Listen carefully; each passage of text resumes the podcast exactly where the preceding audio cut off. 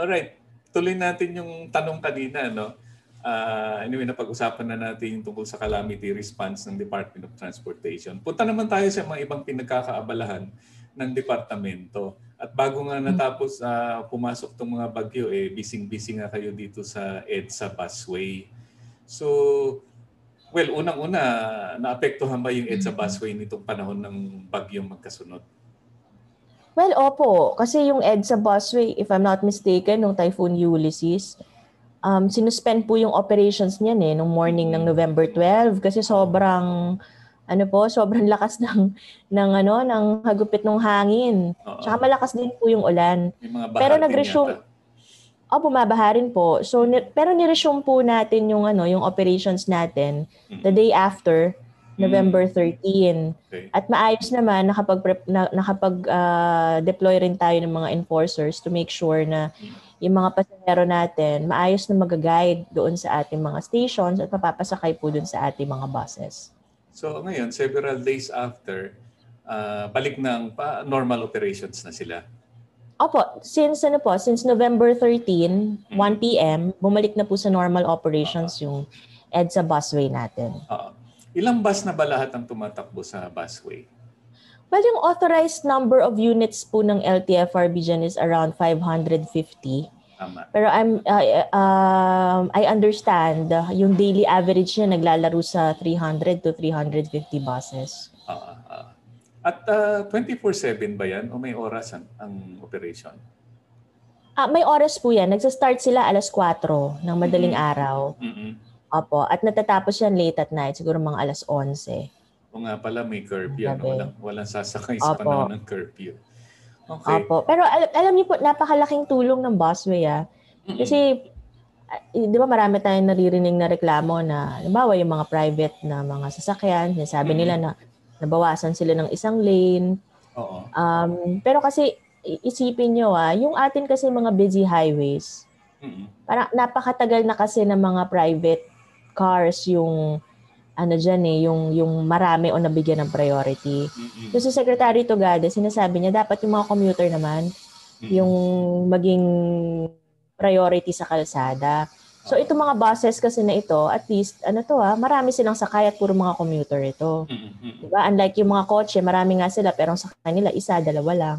Mm-hmm. Yung mga ganyan. So dati, yung mga buses, syempre nakikihalo sila dun sa sa traffic eh, dun sa kabilang mm-hmm. side, di ba? So kapag kumuha sila ng pasahero, titigil yung nasa likod. Mm-hmm. Minsan nagkakabanggaan, so ang laki-laki ng nakakaing lane sa kalsada. Tama. At least ngayon, may dedicated lane sila. Yung dati mong biyahe from Monumento to PITX na inaabot ng 3.5 hours. Kung mamalasin ka, apat na oras pa yan kapag sobrang traffic at umuulan.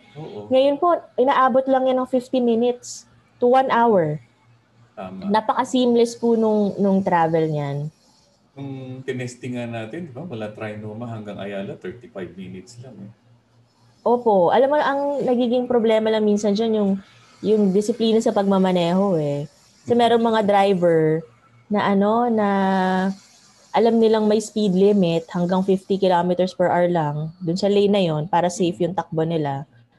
Hindi sila sunod eh. Na, nasanay sila dun sa nakikipag-unahan sila dun sa mga kasama nila dati. Eh. Pero ngayon nga, wala naman na silang kakompetisyon, kanila lang naman yung yung linya na yon. Kaya we, ke- we keep on reminding them. Saka wala nang overtaking kasi na, isang lane na sila eh. Paano mag-overtake? Uh, bad Opo, habits, bad habits talaga ang hirap mawala. Opo, pero kailangan mawala. Mahirap mawala pero kailangan mawala. Kaya kailangan masanay sila doon sa sa bagong ano eh, sa new normal kumbaga. Oo nga. When it comes to public transportation. Nakita ko yung mga driver na may bad habits pa eh nagkakakaso at pinapadala niyo yung mga show cause order, eh, kaliwat kanan show cause order niyo eh. Opo, totoo po yan. Alam niyo, nung nakaraan lang, merong isang Joanna Jesh na, na bus. Sikat na sikat no, yung na, pangalan na yan eh. Opo, na, na, naka-hit and run siya ng isang enforcer ng IACT ha. Mm-mm. Yeah, namatay. Namatay. Namatay po.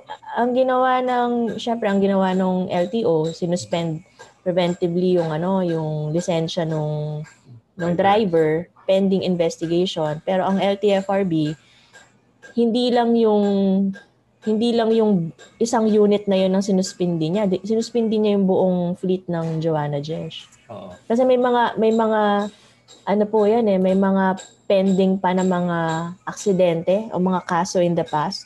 Oo, Tinitingnan yung record kung ilan na yung mga nabangga nila o ilan aksidente. Ang dami po. Kaya sabi ko, familiar yung pangalan nila eh. yun nga. Pero yun nga. beses nang nabalita yung mga yan. Eh. Hindi naman po namin uh, sinususpindi yung operation nila just because we like it, no?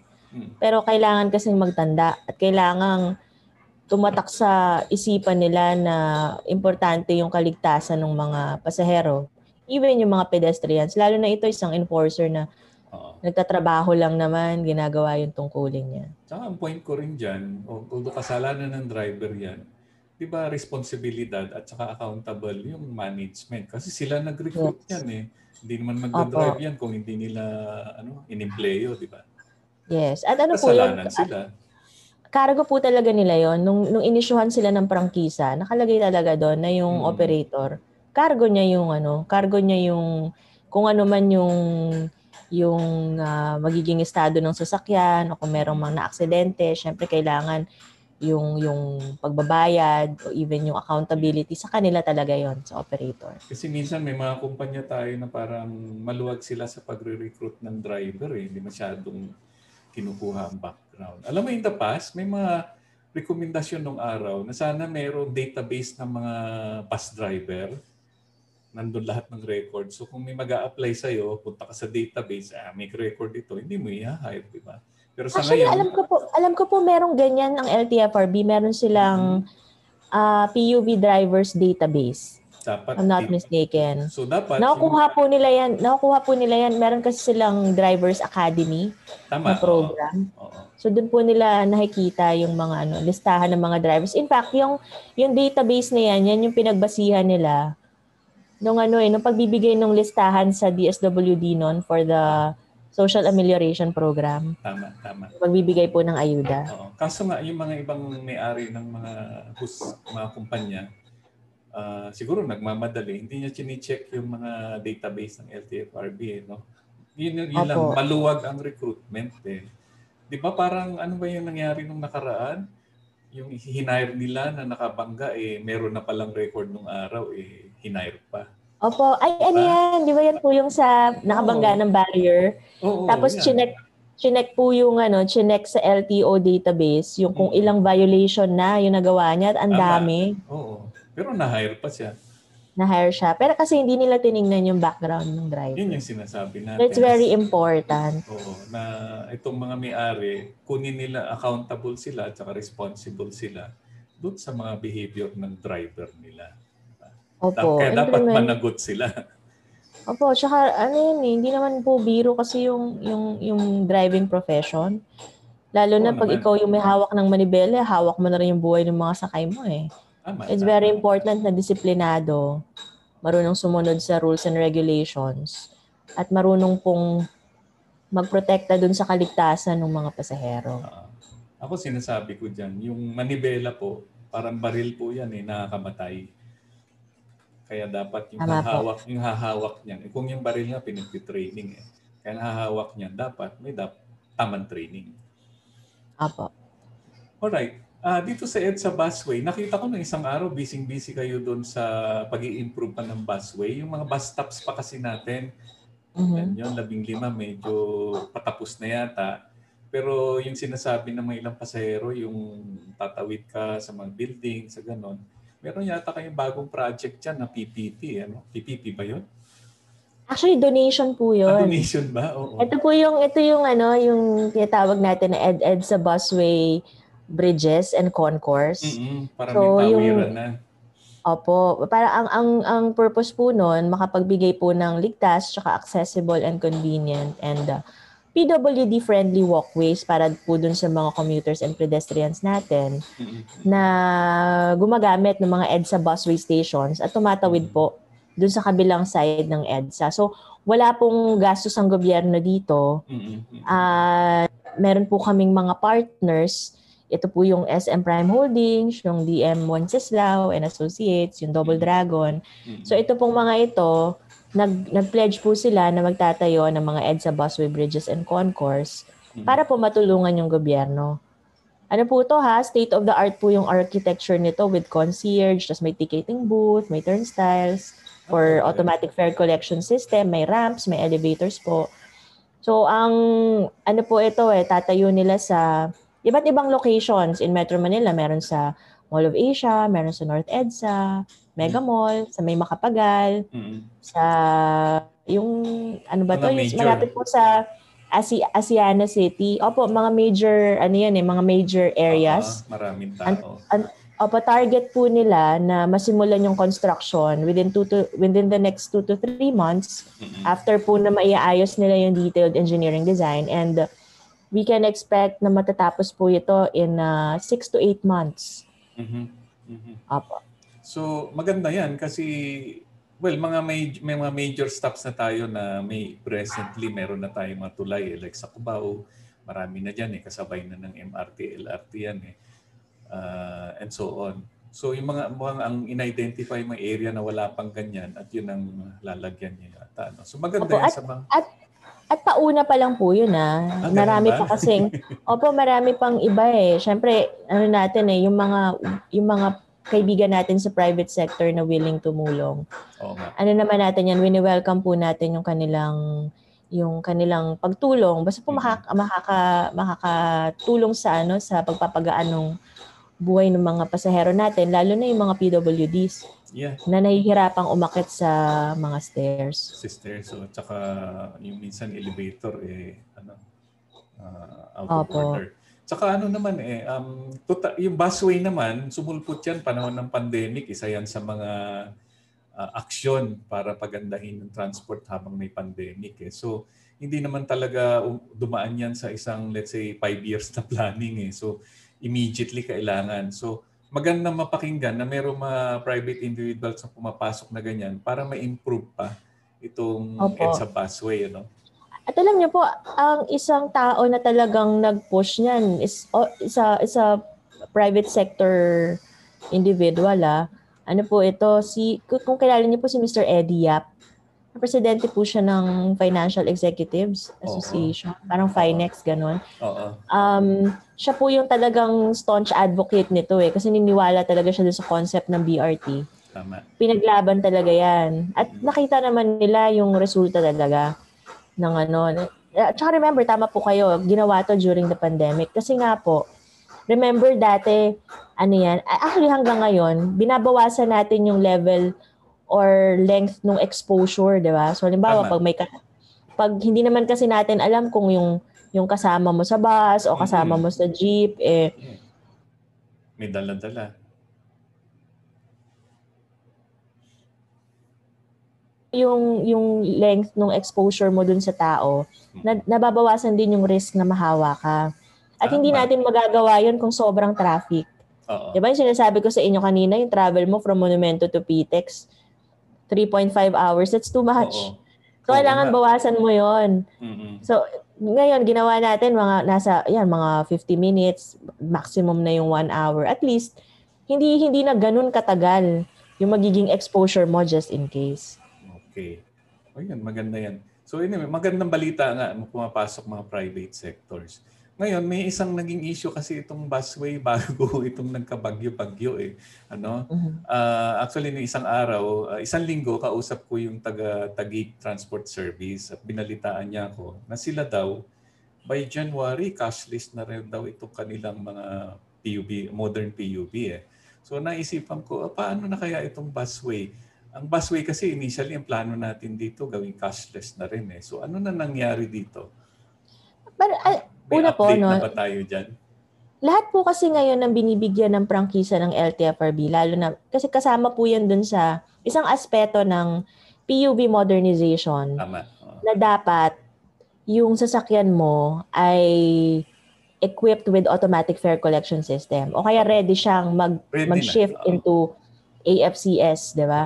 So, yung mga yung mga buses natin and even yung mga modern PUVs and other modes of public transport, talaga namang ready na yan. Ready na sila. Ah, okay. Uh, sa, sa cashless transactions. Mm-hmm. Nagka-problema lang nung siguro mga two months or a month ago because ano, yung nagkagulatan dun sa fee na na in-impose noong May bayad pala noong, daw. Oo, noong beep. Um, ano kasi yan eh, pero matagal na po rin kasi silang may bayad. So kami, pinakiusap lang namin na during this pandemic, parang ano lang, eh, it's a, you know, form of or public service. Uh, public service, yung yung compassion lalo na 'di ba? Kakabukas lang nun ng ekonomiya eh. Mm-hmm. So yung mga tao kakasimula lang din ng trabaho. There's parang they're still reeling Oo, dun sa effects ng pandemic sa kanila. So malaking bagay kasi yung 80 pesos, 100 pesos. So pinush mm-hmm. talaga ni Secretary Tugade na alisin nila yung issuance fee mm-hmm. dun sa card. Gusto niya libre yung card, ang babayaran lang na dapat ng ng ano ng pasahero eh yung pamasahe lang. At we're happy na na ano naman sumunod sila. Syempre nagsalita na rin si presidente, hindi pwedeng baliin ng mga yan yon. Mm-hmm. Diba? Pero ngayon, bibigyan natin ng option pa rin yung mga mm. pasahero natin. May, meron kaming dual payment system or scheme uh-huh. na pinatutupad sa EDSA busway. Parallel if you already have Yes, if you already have the beep card, you can use it. Kasi mm-hmm. kung may load, syempre nabili mo na, you can use it. At mapapakinabangan mo yun kasi nagagamit din naman yun sa sa MRT and LRT. Mas safe yan sa pandemic. Correct, opo. Pero syempre, yung iba nating kababayan na talagang saktuhan lang yung pamasahing dala. Di ba? Yung daily wage earner uh-huh. na, di ba, sakto lang, 14 uh-huh. pesos o 13 pesos lang yung daladalang pamasahe meron pa rin silang option to pay in cash, pero hindi na ito yung dating sistema na, na sasakay dun sa likod ng upo ng ng bus tapos ipapaabot yung bayad o kaya hihintayin yung konduktor hindi na ganoon mm-hmm. bago ka sumakay bibigay mo na dun sa oh, ano okay. sa konduktor o may fare box na mismo dun sa sa uh, bus para maiwasan natin yung transmission ng virus through pasa-pasa ng barya sa loob mismo ng sasakyan Opo, tama po. Ah, okay. Pero eventually, uh, papunta, ang punta natin sa cashless talaga, hindi ba? Opo, tama po yun. Uh, ibang bansa, ganyan na rin sila. At saka nakita naman natin in terms of safety and health, yan ang pinakamagandang approach hanggat wala pa nga tayong bakuna. Tama po, tama po. Alright. Uh, bukod sa dito sa EDSA busway, napag-usapan din natin kanina mga PUB operations ano, nag unti-unti nagbabalik na tayo sa normal eh. So gaano na ba kadami ang pinapayagan ng ano ng well DOTR at saka LTFRB na lumabas ng mga public utility vehicles? Opo. Alam niyo po, si Secretary Tugade, um, uh, inutos niya sa amin to obey yung Oplan Air na tinatawag namin, yung add, increase, mm-hmm. and reduce. Yung add, mm-hmm. add more routes, add more PUVs, add more mm, franchises. Capacity. Yung I increase yung I increase capacity, increase speed, yan. Tapos yung R mm. naman po is reduce travel time, mm-hmm. 'di ba? Uh, And uh, remove corruption, ganyan yun eh. So yung uh-huh. Upland Air ang tawag namin doon. Mm-hmm. So pagdating sa number of PUVs, yan yung lagi niyang pinupush. Yung LTFRB kailangan every week kailangan nagdadagdag sila ng mga ano ng mga number of uh, operational routes and units. Sa Metro Manila area, yung city buses natin nasa 94% ano na yan eh operational. Oh, okay. Good. So for 4,499 buses na po in 35 mm-hmm. routes. Mm-hmm. Yung operational sa Metro sa Mega Manila. Uh-oh. Pagdating po sa traditional jeepneys, 70% na. So ibig sabihin 35 uh doon sa data na binigay sa amin no 30, mm-hmm. uh, nearly 36,000 na out of 51,000. Mm-hmm. Tapos ang operational routes natin ay 443. Oo. Pagdating naman sa UV Express, 62% na yung mga operational units uh, in 120 routes in Mega Manila. Mm-hmm. Yung mga taxi naman po, wala naman tayong cap sa taxi eh. Mm-hmm. As long as may CPC yan. Ganon din sa mga TNVS. As long as accredited nung kanilang mga transport network companies, sinahayaan nating bumiyahe ang mga uh, uh, uh, mas safe naman sila, no? Opo, tama po. Alright. So halos pa-normalize na pala tayo. Ano? Um, tapos, uh, balitaan ko din na uh, yung modernization program kasama ito sa PUB natin ano ah, bukod sa mm-hmm. pinapakawalan na natin tuloy-tuloy pa ba itong pagmo-modernize natin ng public utility vehicle? Opo, tuloy-tuloy po yung ating modernization.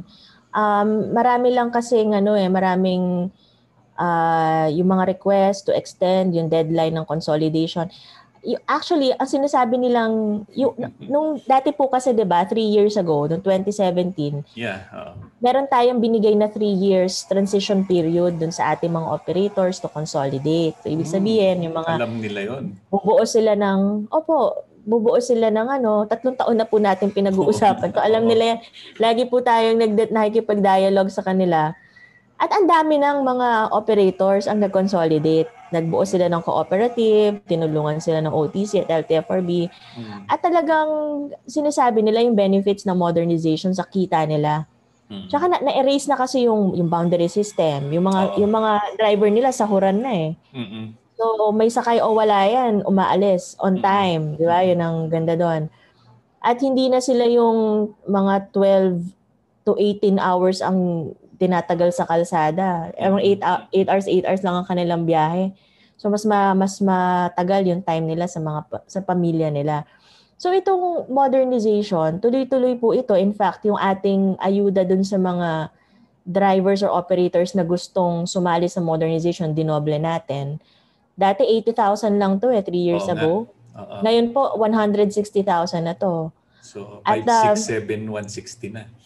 Opo, 567 160. Mm-hmm. And yun nga po Sir Arnel no, pasinungalingan ko lang yung ibang kumakalat na balita kasi pinagkakalat nila yung cost daw ng una sinasabi nila ang cost daw ng modern jeep 3 3.5 million. Ano? Tapos sinasabi nila yung mga jeep daw gawa ng gawa sa China. Yan yung mga madalas mm-hmm. na binabato sa amin. Oo. Pero we, we, we want to clarify, hindi man po totoo 'yon. Mm-hmm. Alam niyo may mga units na depende kasi sa class ng vehicle yan eh. Correct. Siyempre, 'di ba, yung kung kung malaking vehicle yung yung gusto mo, 'di ba? May, may certain specs 'yan, kung air condition, ganyan. Siyempre mas mahal siya. Siyempre. Pero meron din kasi mga class 1 vehicle, yung mga mas maliliit. Yeah. May Sa class 2, may class 3. So, even yung halimbawa, yung Toyota, may, may present sila sa amin, mga nasa 900,000. 800 to 900,000 yung yung cost ng vehicle. Uh-huh. Tapos meron mga 1.2, 1.4, 1.5, 1.6 M. So ganon. Pero siguro yung mga sinasabi nila, mga 2.5, 3 M, yung mga malalaking bus yun. Mm-hmm. O yung mga talagang matataas ang specifications ng mga sasakyan. Pero yun nga, hindi naman po DOTR ang namimili eh kung anong sasakyan yung pipiliin nyo. Ah, operator, oh. operator po ang pipili nun. Depende sa dun sa terrain o dun sa pangangailangan ng kanilang at saka budget. Ruta. Correct. Opo, tama po 'yon. At wala kaming wala kaming specific na manufacturer na ini-endorse. Hindi kami nag-endorse ng manufacturer. Sinasabi lang namin, oh, ito yung listahan ng manufacturer. Ito yung mga galing sa Japan, ito yung galing sa merong mga local, nandiyan yung Sarao, nandiyan yung Francisco Motors. Di ba? So, mga hindi local, naman China, di ba? May India, may kung ano-ano pa, di ba? Opo, opo. Meron pa nga ano, eh, Russia eh. Oh. Eh, mga, lahat po, ano yan? Oh, matibay ano siguro po yan? Opo, mga nasa 50 to 60, oh, ano yan eh, yung, eh. yung mga manufacturers. Pag- marami silang pagpipilian. Ngayon, kung gusto nila doon, sila ang direktang makikipag-usap. Hindi po, wala pong kinalaman ng DOTR dyan sa pamimili nila kung anong, kung saang manufacture. It's, it's actually their decision. At hindi naman namin pinakikialaman yan. Hanggang ngayon ba, meron pang mga tumututol sa modernization? Opo eh, marami pa rin. At in fact, yun nga, pinapa, pinapahinto nila sa amin ngayong pandemic. So sa amin, kami naman, iniisip namin, ito nga, yung yung yung sistema kasi ng PUBMP, mas ngayon nga siya kailangan eh. Mm-hmm. 'Di ba? Yung yung systematic, ayaw na natin bumalik dun sa pre-COVID chaotic normal, 'di ba? Mm-hmm. Ngayon gusto na natin yung mga driver sa huran, tapos umaalis on time yung mga sasakyan, mabilis yung takbo, o, naka automatic fare collection system, yung mga ganun po. At uh, in-extend nga namin yung deadline eh. Dati po kasi kung susundin natin yung June 2017, dapat June 2020 yung deadline ng consolidation eh. Oo Pero nga. minove po natin ng minove po natin ng December in consideration of the pandemic. Pero yung deadline po na yon, hindi yung deadline ng prangkisa. Deadline po yun ng consolidation. Consolidation. Oo, Hindi naman. ibig sabihin na hindi ibig sabihin na come December kapag hindi ka pa nag-modernize eh mawawala ng visa yung prangkisa mo, hindi ganun. Hindi. Parang a deadline for consolidation po 'yun. Binibigyan natin ng panahon yung mga drivers and operators to consolidate their franchises. Oh, tsaka magbuo ng mga kooperatiba nila, no? Opo, tama po 'yun. Alright. Nakailang kurat kooperatiba na ba? May idea ka sa ilan na ang cooperatives na nabuo under ng modernization program? Ah, titingnan ko po kung ilan ng cooperatives namin. Pero ang Ako, alam ko po, eh. Opo. Um, ang meron po akong ang meron po akong data kung ilang mga modernized units Mm, yung ano lumabas na. yung yung meron na tayo nationwide. Oo. So Pero dadami pa yan eh dahil ah, ang factor yan ng availability ng pondo sa bangko eh. Maraming gustong Opo. bumili kaya lang opo. For approval eh. Napakarami po mga operators yung dati sinasabi nila na ayaw nila mag-modernize pero nung na- natauhan at nag-modernize sila ngayon nagpapasalamat sila even yung mga drivers kasi mas lumaki po yung mga kita nila. Tama. Ah, doon nga sa naka, nakausap ko nga yung isang head ng transport service cooperative. Ang pagkakakwento na siya akin, parang maabot na sa 17,000 yung aplikasyon ng loan ng mga bagong sasakyan. Eh. So, ganun kadami na ang Tama po. So, alright. Asek, mukhang land transport pa lang tayo. Eh, inubos mo na isang oras ko. Mukhang kailangan bumalik ka dito para dun sa ibang transport Opo, system. sure, surely sir, babalik ako. Para Kasi- mapag-usapan natin yung ibang ano. Oo, may trend pa tayo, may eroplano, may barko. Ah, malaking bagay din yan lalo na sa ekonomiya natin, di ba? Yung tren at barko. Opo, ako naman eh willing basta magsabi lang po kayo kayo pa. Ay, Ano tayo? sige, uulit po, hindi ko po tayo. kayo natanggihan, sir. Kasi isang oras lang binibigay sa akin dito sa DCRJ. eh. Dapat gawing dalawang oras. Hindi, maganda, maganda na rin yung may part 2 para naman may break naman ng konti. Opo. Kukontakin kita ulit. Anyway, uh, any final words para sa ating mga nakikinig mula sa inyo, mula sa iyo, kay, Ase, kay Secretary Tugade at sa buong uh, departamento? Ah, opo. Ah, thank you very much no Sir Arnel for giving me this opportunity to ano inform the public kung ano yung mga ginagawa ng DOTR. Mm-mm. Pero yun po, gusto po naming ipaalam at iparamdam dun sa mga kababayan natin na nandito po yung gobyerno. Yung DOTR po, nandito po yan para po ah, matupad yung, yung marching order ng ating Pangulo to make the Filipino lives comfortable. Kaya nga po kali-kaliwa yung pagtatayo natin ng mga infrastructure projects, lahat po ng mga efforts na pwede nating i-exert para po ma mabawasan o ma, ma- mapigilan yung pag ah, y- yung transmission ng COVID-19 eh atin din pong ginagawa. And any assistance that we can render to the riding public atin pong pinoprovide. Ah, ngayon po yung panahon na kailangan kailangan ng mga Pilipino na magtulungan at magbayanihan. Hindi po ito yung panahon para tayo po ay maghilaan pababa. Kaya suportahan at tulungan po natin yung isa't isa eh, dahil in in any case kapag po ang isa sa atin eh o isang government agency eh pumalpak, kapalpakan din po ng buong bansa yan. Kasama rin po kayo as private citizens and individuals. Pero po pag nagtagumpay yung isang proyekto, nagtagumpay ang isang ahensya, tagumpay din po nating lahat yan. Kaya very important po na tayo ay magpakita ng suporta at kooperasyon sa ating gobyerno. At ah, kami naman po ay laging nandito para po tumulong sa inyo. Right, very well said, uh, Asek, sa susunod. Yan po si Asek uh, Gadis Hope Libiran. Siya po ang Assistant Secretary for Communications and Community Affairs ng Department of Transportation. At asahan po ninyo, makakasama pa natin siya ulit dito sa ating programa. Alright, Okay, maraming thank you. salamat. Thank you. Thank you, Sir Arnel. Bye-bye. Bye.